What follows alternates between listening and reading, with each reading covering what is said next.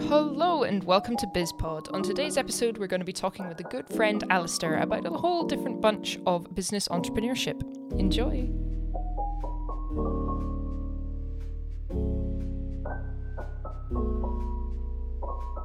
All right. Um. Yeah. So obviously we've known each other for quite a while, Alistair.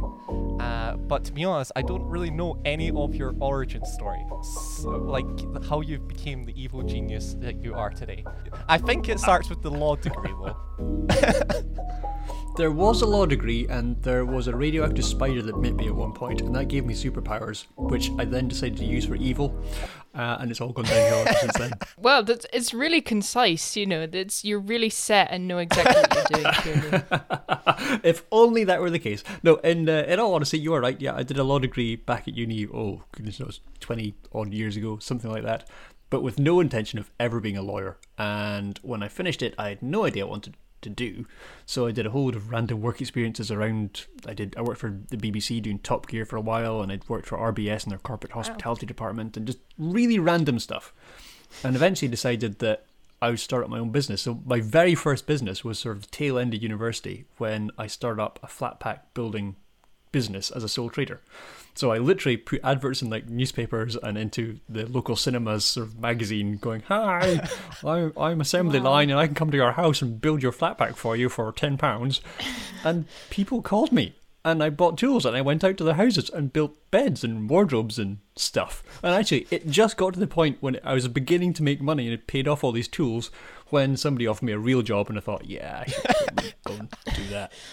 Um, Right, which okay. I, I love as knowing that you still enjoy a good bit of Lego on you know the regular. I feel like this is like the perfect start of your life. Oh, absolutely. It was it was good fun actually. I really enjoyed doing that, and I don't know, I don't know if I would ever have made a living or not, but I just decided just to wind that up and and move off and go and get you know real and proper paid employment, which I've kind of done really ever since. But I've always done random little businesses on the side, like like our podcast that we we do every week um, from the Nintendo Switch, and just random stuff. I've I've never wanted to sit on my laurels, but at the same time, I've also I wouldn't say I'm a suc- massive successful businessman. I've tried lots of stuff. Most of it hasn't really worked, but I've learnt along the way what not to do, and I've sort of gained a few bits of knowledge and advice and whatnot along along the road, which has got me to where I am now. Would you say that a lot of the skills are they like similar kinds of jobs that you've had, or or has it been just totally random every time? I have had the weirdest career path. Well, it's not the weirdest career path. I mean, I know people who have done some really, really bizarre stuff. Mine is relatively straightforward. But I mean, to give you an example, I my first job was working in the leasing department for a property company. I then moved over to that same kind of group company's sister company and sold houses. I then did some customer care. I did some um, estimating, which is like working out how many bricks you need to build the house and how much wood you need to build that house. I have no idea how to do that, but I randomly stumbled into it. I then somehow ended up doing like public consultation things, so I would go out and speak to Joe Public and go, "Here's a field that we're thinking of building some houses in. How can we do this in such a way that it's not going to upset you too much? What can we do to make your lives better while we do this?" And then people would shout at me for a day or several days, depending on how long we we're doing the consultations for. Uh, so I did that for a while, and then I left that firm and set up a partnership with one of that firm's former directors, and we sold like a, it was a planning and sales service to another development company where we basically set up a whole company from scratch up in Scotland, delivering a new town, for want of a better word. We were one of several builders who built this new town called Chapelton, just south of Aberdeen, which is worth having a look at. Actually, it's a really cool place. It's lovely. So yeah, we we set up this partnership to do that, and then we wound up the partnership so that I could go in house, basically to get a mortgage and buy a house from myself, as you do. Uh, and then that company got bought over, and I did all their sales stuff and all their upfront appraisals and random money things. I figured out how much buy land for. I didn't know how to do that before. So yeah, did all that stuff, uh, and now I'm actually weirdly back at university again, learning to do IT and cybersecurity because why not?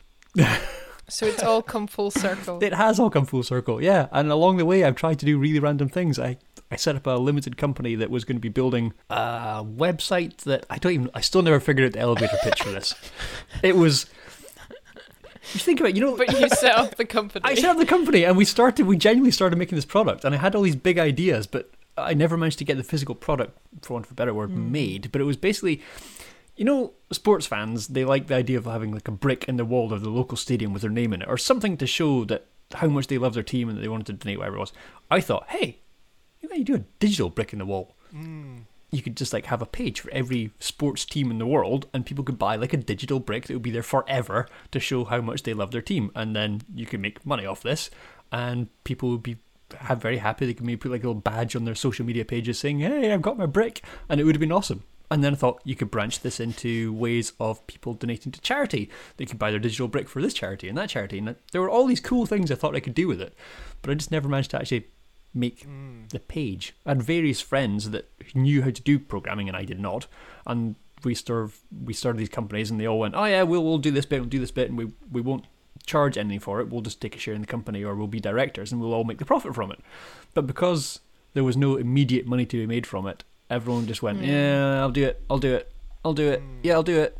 They never did it. And the thing just never happened, so it never got off the ground. If it had a load of money behind me, then it would have been kind of cool. I could probably have made this thing work, but I think ah. I've missed the boat. I think the world has moved on, and that kind of product probably doesn't really fit the modern world ah, anymore. So now, now that you are kind of going off and studying like information technologies, do you see yourself maybe doing like one or two digital ventures uh, now that you have the skills and the knowledge how to do it?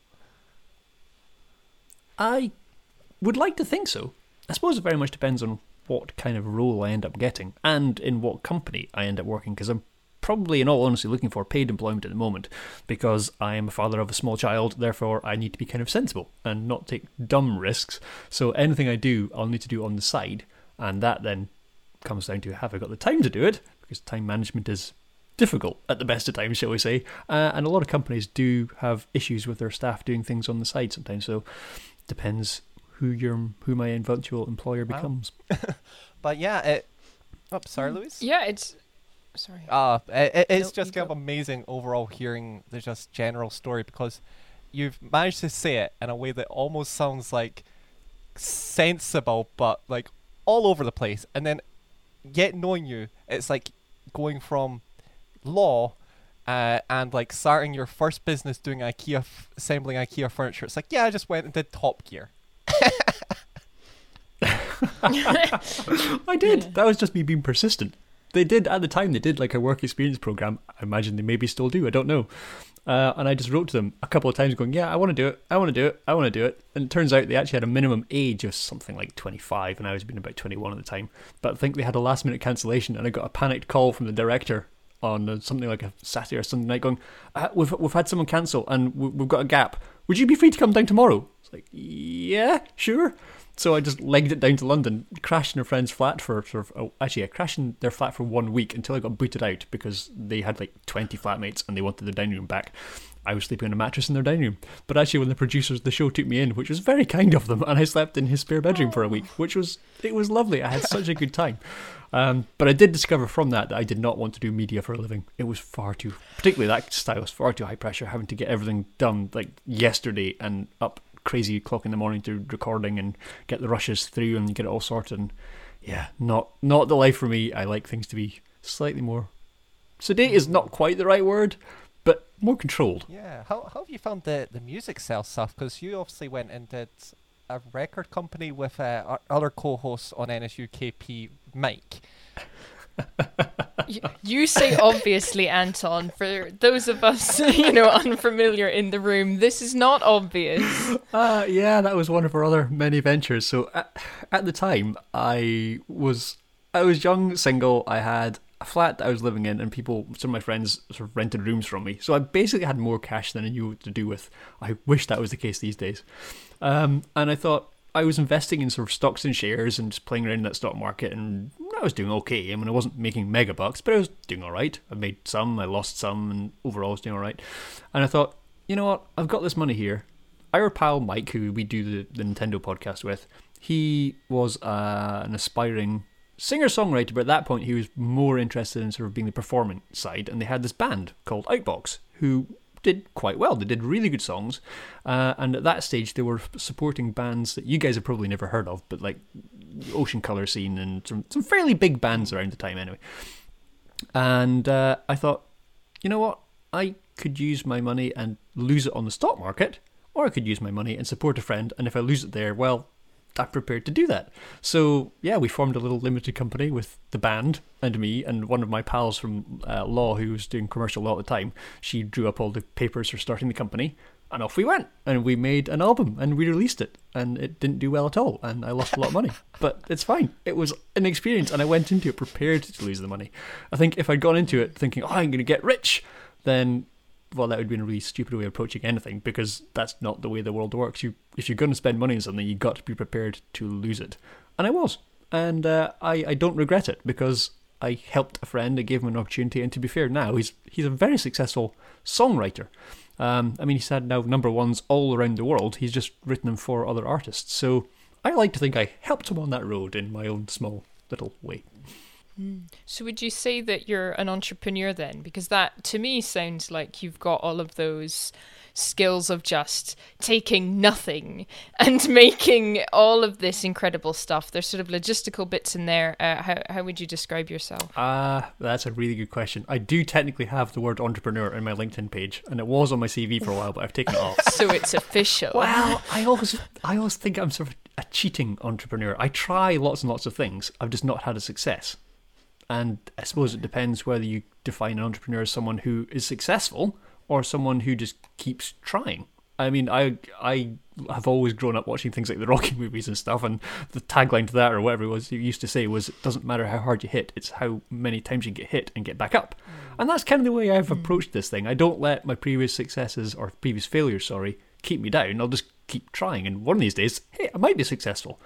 Um, but each time I get knocked down or something doesn't work, I learn something new from it, take something new from it, and I can incorporate into later things. So, I mean, I've now set up, I think, three or four, if you look me up in Companies House, there's three or four companies that I'm probably been attached to that I've set up from scratch. So I know quite well how to set up companies. So when our friend Mike went off and set up a, a record publishing company last year, um, I jumped onto a Zoom call with them and helped them just talk them through the stages of, hey, go onto here, click that. No, this is what they're looking for in this bit. You need to go to HMRC and do this bit. And I just now got the experience and the knowledge of what they're looking for. Um, and mm. that is probably, I guess, invaluable because when you first start out, starting a business is daunting. And the the hoops you've got to jump through are virtually impossible to navigate without somebody helping you saying, "Oh no, that's what they're looking for. That's what that means. You don't need to worry about this bit too much. No, no, that bit is really important." It's uh, it's it's a minefield. With our setting up process because of COVID, we had to do it all by paper. There was no digital process, and oof, wow, oof, that was you know I feel like uh, uh, an ex- experience that we had to experience to then be like, yeah, never again. have you guys come to, you don't mind my asking, have you come to the end of your first financial year yet? Have you had to do accounts and yeah, statements we're, we're slowly hitting yet? that point now. Uh, we've only just recently got our uh, web filing set up because we didn't have access to our physical premises to get the authorization codes to do it. Uh, and now we're kind of preparing to do our accounts, which uh, thankfully, the size of LP we are, we're probably going to be a, a micro entity. So hopefully, uh, it could be a little bit unscathed, but it's uh, very nerve wracking. So uh, I won't lie, the fact that you've been handling that at NSUKP uh, Limited has been like such like oof, water off a duck's back. yeah, it is. It is daunting, and it's fairly time consuming actually. And there were when I did my law degree, there were two things I took away from it. I mean, most of them weren't anything to do with law, but one of them was never lie to an insurance company because anything you tell them that they will use as an opportunity not to pay out if you ever need them. So just always tell the truth to an insurance company. And the other thing was never mess with a taxman, because a taxman came in and sort of, he was a I'm going to call him a debt collector, but he was basically a tax collector and uh, he gave us sort of an hour's lecture about how much glee he took in taking people down, whether they were outstanding a hundred million pounds or a hundred pounds. He just relished taking folk down, and I thought I don't ever want to be on the wrong side of this guy or any of his colleagues because I get the impression they might all be the same. So yeah, those, those are my takeaways. Don't lie to an insurance company and just don't mess with the taxman. Always do everything openly and honestly, and if you need help, just ask someone. HMRC themselves actually have been really helpful. The number of times I've phoned them and gone, I'm stuck with this and I, this is the situation. What do I do? And they are generally really good at telling you and helping you along. So like that would be a bit of advice. You've got to wait for ages to speak to them, but when you get them, they are lovely and very, very helpful. Oh, incredible stuff. I know for ourselves doing it during COVID, it was like one or two times calling them, and then it was like, we're going to be here for good two or three hours until we get through. But then it was like three minutes, and they're like, yeah, one, two, three, you're off to the races. yeah, yeah. yeah, yeah, they are they are good people, good people to keep on your side as well. So, off, Um, oh, sorry, and- follow, following up on the the No, cloudy go. teapot. What was the next step for you? Because you did like the the my team is sort of thing, which to be honest, this is where it gets hazy for me. Where I'm like, you've mentioned doing the record stuff, doing IKEA. What what is the the T from there? So the my team is that was the that online Ah. of digital brick thing, which technically somewhere I still have the HTML that I managed to cobble together to begin with of what it was going to look like. I had my concept and and whatnot, but there's never really been a logical flow to what I've done. It's just been something has popped into my head, and I thought, ah, that might work. I'll go and try that. And particularly actually with the my team is limited, I flailed around so much trying to find someone who would help me build this thing that it ended up, like I say, it never happening. But I tried at least three or four people over the space of about five or six years. And the inspiration for that, did you guys ever come across a website called the Million Dollar Homepage? Yeah, that was um. Of, you bought like a pixel for advertising, and then you know people would buy like a hundred pixel, and they would spell out like their shortened URL. It was a, novel little thing, of Web 2.0 or, or maybe even 1.0, maybe. Yeah, that, that's exactly it. And I remember hearing about that at the time and thought, wow, that person's made a million pounds literally just by making a blank page and selling off a pixel. I think they had a minimum of 10 pixels, I think it was, at any given time. But they had sort of, if you go on, the page is still there, I've just Googled it, milliondollarhomepage.com, it's still there. And I think it's supposed to be there in perpetuity, but there's so many companies on there, it and looks so bad. it looks awful, but it's very much of the time. And the, like I said, the, it was a student at university, and he went, "I need a million, I need money. What can I do?" And he just came up with this idea, made it, and somehow it gained traction. So there's everything from sort of, you know, gambling websites on there to the Times. The Times have got a big chunk in there. If you look somewhere around about the lower middle, just slightly off to the left, the Times is in there. I mean, it is just insane, and I took so much inspiration from that simplicity, and that's where I came up with the, the digital brick idea. I just thought, yeah, I could do that. Turns out I couldn't do that, but you know, I was young and thought I could because everybody thinks they can do everything when they're young. Is that is that you trying to call us out or? Uh, Uh, you can take it how you like. okay, okay. I know. I've got to say, my hat is off to you guys for, for building up this this business. It it takes a lot of effort, and it's not an easy thing to do. A lot of people will never ever start a business. They just won't. They either see it as a scary thing or a difficult thing, and they just won't do it. So the very fact that you guys have got this far is impressive. That puts you in sort of an Oh. elite little group. Well, thank you. And it is scary and difficult, you know, but it's about, I guess, pushing through it. And, and we've had so many people to support us, like yourself, with just, hey, what is this? Or, you know, how how do you how do you find that first inspiration? Um, I've had some really great help from my family, so I think we we were in a really good position to be able to start. Indeed, and that that's the thing I've quite enjoyed working with yourself, Alistair, especially when starting up the NSU KP Limited was you had a very kind of lax attitude to it. Uh, I know so many people when they mention companies, it's like this is it, this is the company. I'm starting it at 20, and I'm going to be 40, and I'm going to be 50, and this is the whole plan, and you know I have this vision.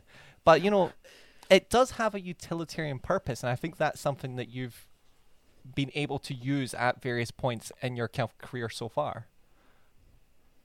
Yeah, very much so. I mean, a company it's it's not it's not a big deal and it is a big deal at the same time. You're basically creating a legal entity. I mean, a company is a thing, it's a person. But it it can just sit there. There's so many little dormant companies. There's hundreds, there's probably millions of dormant companies and they're they're not scary. It is just a vehicle to do something or to hold something. And it if you take the limited company, which is most of my business has been limited companies, they are just there effectively to protect you and to make sure that if you do something wrong, you're not going to sort of lose everything hmm. for it. So the whole point of limited liability for either a limited company or a partnership is just to protect the directors or to protect the shareholders or to protect whoever's involved in it uh, and give you a little bit of a cushion. The the um, what do I call it? The exception to that, I suppose, is the and I think rightly so, do have sort of a limit. So negligence, for example, if you start up a building company and someone ends up being really badly injured, if you've not looked out for them, then it's you yourself that's going to go to prison. And I think that's probably right enough because you do have to take responsibility for what you're doing. But if you just you legitimately try and do something, you do it to the best of your abilities, and something goes wrong, it's giving you that, that cushion. But at the end of the day, company isn't that Yeah. big of a deal. They can be a small side business, they can be your main job, they can be employing one person, they can be employing 100 million people, and it's more to do with the way you run them and the way you interact with the rest of the business community. The actual company itself, it's it's just a thing. Nothing to nothing to worry too much about. Yeah. Yeah, and that's um really reassuring to hear because I think um a lot of what we try and do here on BizPod is about uh I maybe reassuring isn't quite the word, but about showing just how easy it can be with so many different people doing all different business related work. And so yeah, it's wonderful to hear again, you know, another voice, another testimony just being like, Yep, they're fine. it's easy. Or not easy, but it's it's okay. Yeah, it's nothing to be scared of. Just if you've got an idea, go out and go out and try and do it. And I mean, it doesn't need to be a limited company. You might want to do a partnership. You might want to be a sole trader. It entirely depends what you want to do. And there's so many different so many different structures that that itself can be daunting but there's a lot of people out there who are happy to give you advice there's lots of websites out there with lots of advice on on how to do it companies house themselves their website is actually really really good at helping you narrow down the right Yeah. structure for your own company Yeah, and you know you've done a, a lot of you know just small things here and there. I remember even when we started up NSUKP, you had like a little wee Aberdeenshire food project that you know it was like, yeah, I'm just doing this for a wee bit, uh, you know, just helping them set Oh, yeah, up. it was about a, but that was just a fun little thing you did for a wee bit, and uh, you moved on, did other cool stuff Yeah. there. I did actually. I had literally forgotten about that, and it was just last year. That is shocking. Yeah, that was. Um, I sort of took that on from somebody else. So there's something called the Great British Food Hub, which uh, is owned by a couple uh, in Ayrshire, I think, off the top of my head. And effectively, what they did was make a an online platform for. Uh, best description would be an online local marketplace. So people go on and buy strawberries or beef or lettuce or a pie that were all being grown and produced by local producers. And it was a fantastic way of supporting these local businesses, particularly during lockdown. And then around the country, people would pop up these, these their little local version of this. So I had the Aberdeenshire version, uh, and you know people go online, they buy their things, and every week the local producers would drop them all off to one centralised point where we'd bag them all up and then drive out in a whole load of vans and deliver them to people all across the area. And it eh, it wasn't a great success. It made a little bit of money, but it wasn't worth the effort. Um, but as I say, I picked that up from someone else who ran it briefly, who I gather did it very successfully, incredibly successfully, I think. But they already had access to vans and staff who were currently furloughed at the time, and they had huge big warehouses because I think they were their parents or farm were farmers or they had they had access to premises and vans and whatnot. Whereas I was borrowing premises from someone, I was hiring vans from local hire agencies, and I was paying friends to go off and drive them around. So um, yeah, it didn't make it didn't make huge amounts of money, sadly.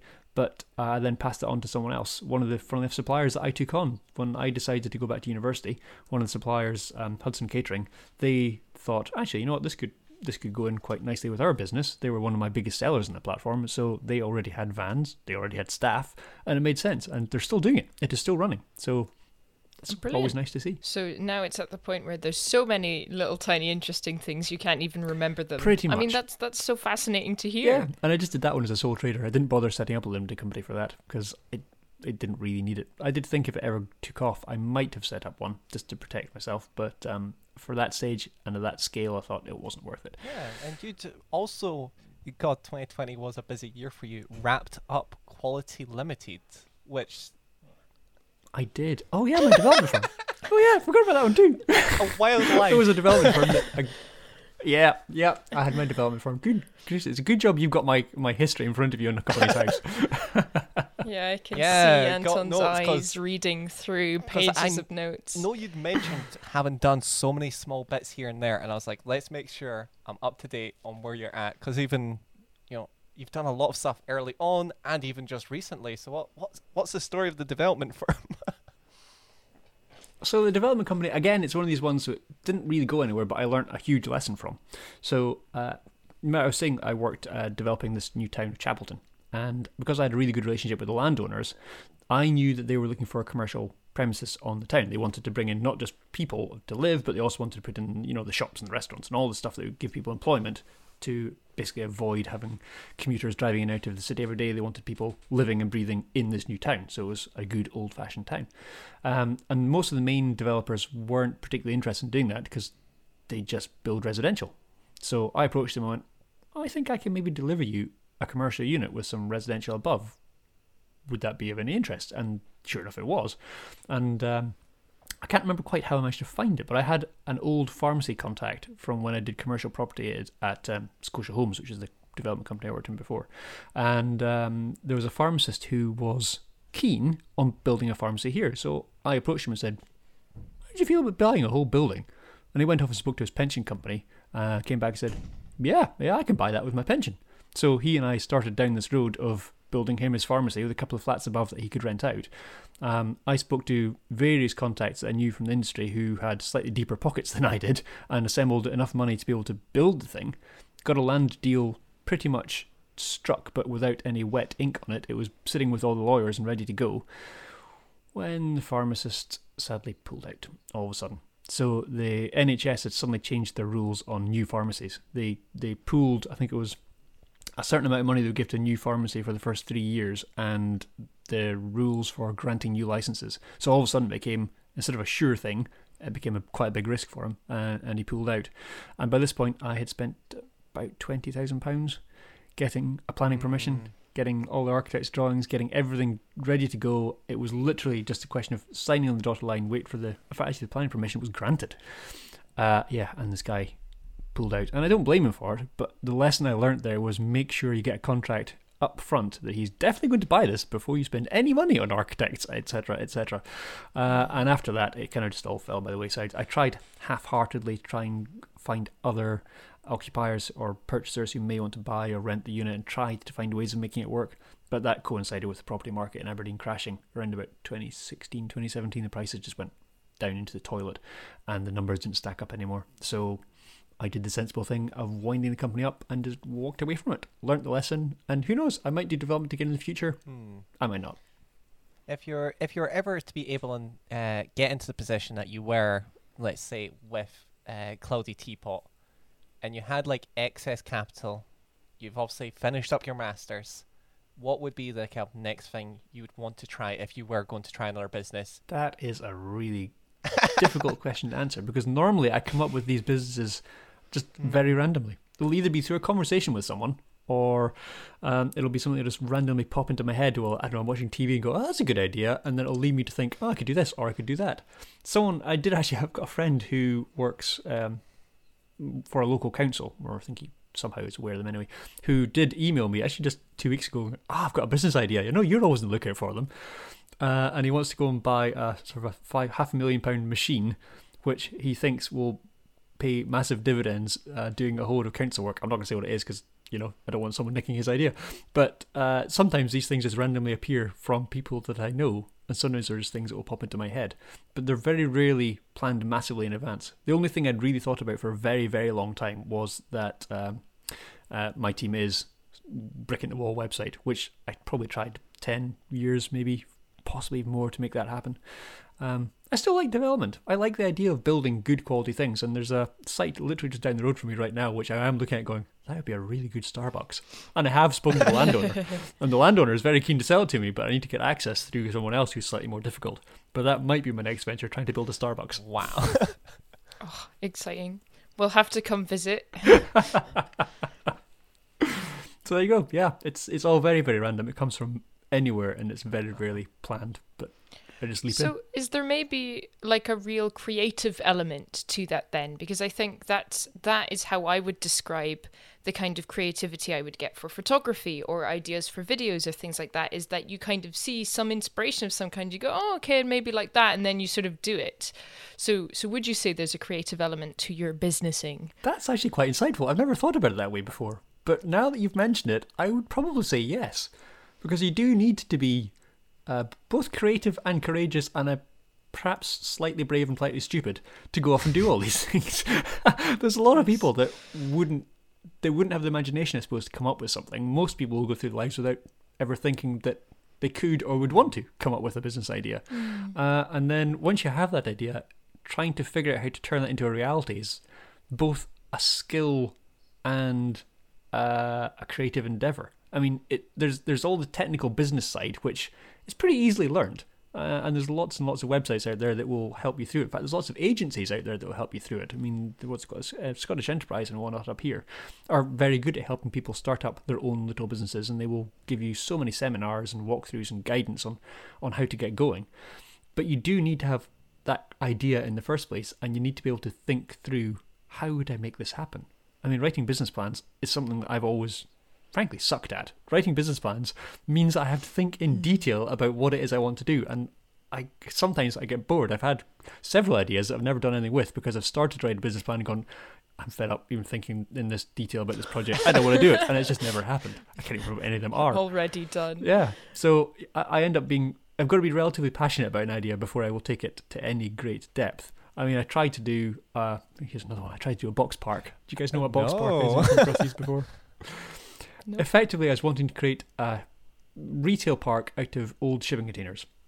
So there's plenty of them in England. England is covered in them. Scotland, I think until very recently, had one or two uh, shipping container office parks, but nobody done a shipping container retail park. And if you just Google it, they're just they're amazing things. You can just, just they're the creativity that people can have with them is fantastic.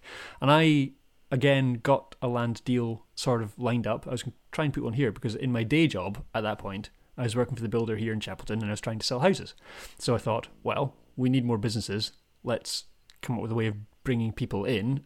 And so I thought, well, big businesses and big business premises aren't working, but maybe little shipping containers that can act as incubators to support teeny tiny businesses with rents of sort of a hundred a week or even even less if we can make it, sort of I think my goal was try and keep them under 250 a month. Mm. Really, really small prices just to help local businesses and attract people into the town. And from my own point of view, I lived in the town. I wanted awesome stuff on my doorstep. Uh, yeah. And yeah, I crunched all the numbers. I put everything in place, had many meetings with Scottish Enterprise, and it was something a lot of people were really excited about. But I couldn't make it make any money. Mm. I could make it wash its face, but without taking um, account of the management of it. So it looked after itself from all the power and rights and creating of the thing. It needed a grant of about £100,000 to make it work, but I knew there was money for that grant out there um, through the conversations I had with Scottish Enterprise. But by the time I then paid myself or someone else or five or ten thousand pounds to look after the continual changing of leases, etc., it just didn't work. But actually, the cool thing is that box park is being built right now up the road by oh. the landowner. Oh. So they're doing it oh, for the same reason. They're building it to bring people into the town and to help new local businesses. But they're just doing it as I mean, they've got deep pockets. They are an estate. They're one of these legacy estates, and they're just running it completely to wash its face, not looking to take anything mm. out of it, but for the benefit of the town. And I'm super chuffed. We're getting amazing little businesses popping up here. There's a, I think there was a chocolatier who looked at it. I'm not sure if they're carrying on, but there's a deli, there's a greengrocer that's coming up. We've got a very fancy men's hair salon. Weirdly, it's in Aberdeen. Ooh. It's bringing out the little satellite thing out here. Wow. I had no idea why, but I think that's cool. And I think at one point there was talk about a bespoke um, high-end pizzeria, you know, like wood-fired pizzas type thing coming out here, and just Lovely. a whole of really random little businesses all coming out, and I'm I'm super psyched that my idea has gained traction, even if it's yeah, not me doing it. Yeah, I guess that's that's sort of um, manifesting and, and asking the universe, and, and the universe gives you little tiny delis. Yes, I get the benefit without any of the heartache of actually having to build a thing. it's um, it's you know, it's the prequel to uh, how Mike's doing now uh, with his songwriting. It's uh, you you were just there, you came up with the idea, you were uh, incubating, and then all of a sudden it's went off and uh, is doing its own thing. But it has been fabulous, kind of getting to hear your story, Alistair. Um, if anybody wanted to reach out and contact yourself, how would people do that? Or are you just happy? Uh, that's a good question because, as you know, I Yeah. don't do social medias. Uh, I mean, I'm the person on our podcast. I'm the grumpy old man in our Nintendo podcast because I literally don't understand or use social media, with the exception of Facebook, reluctantly, very, very reluctantly.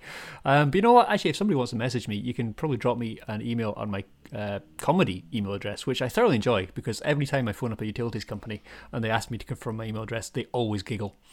It is with uh, no punctuation, no spots, no spaces. Just I don't eat enough pies at outlook.com. I, I love it.